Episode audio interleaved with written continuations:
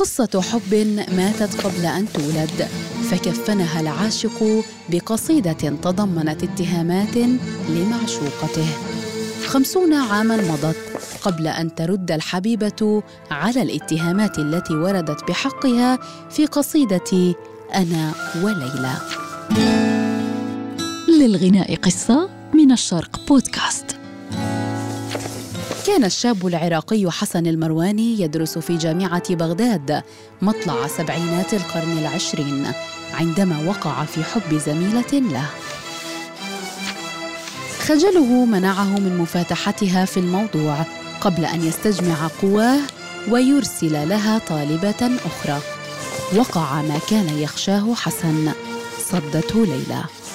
أصابت الخيبة المرواني اعتكف في غرفته أياما دون أن يتكلم مع أحد.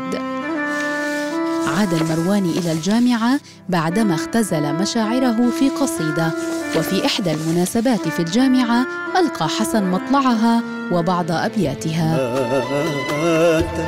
بمحراب عينيك ابتهالاتي واستسلمت لرياح اليأس رايات مرت السنوات غابت الحبيبة عن حبيبها واختفى ذكر القصيدة.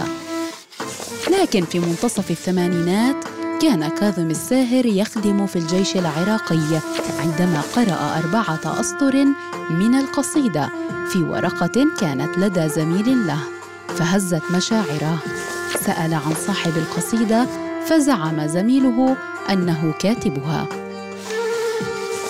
دشن كاظم مسيرته الغنائية وأصبح من أشهر المطربين العرب. أصدر الألبوم تلو الألبوم وتغنى بقصائد الشاعر نزار قباني لكن قصيدة أنا وليلى ظلت محفورة في وجدانه وظل يبحث عن كاتبها الحقيقي.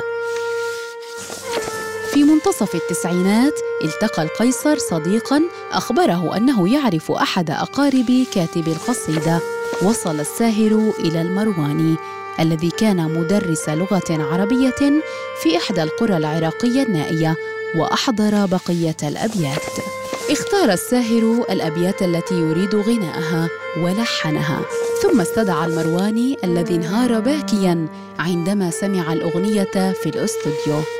وكذلك ليلى قالت إنها بكت عندما سمعت الأغنية بالراديو وتألمت من اتهام المرواني لها باللهاث وراء المال عندما قال خانتك عيناك في زيف وفي كذب أم غرك البهرج الخدام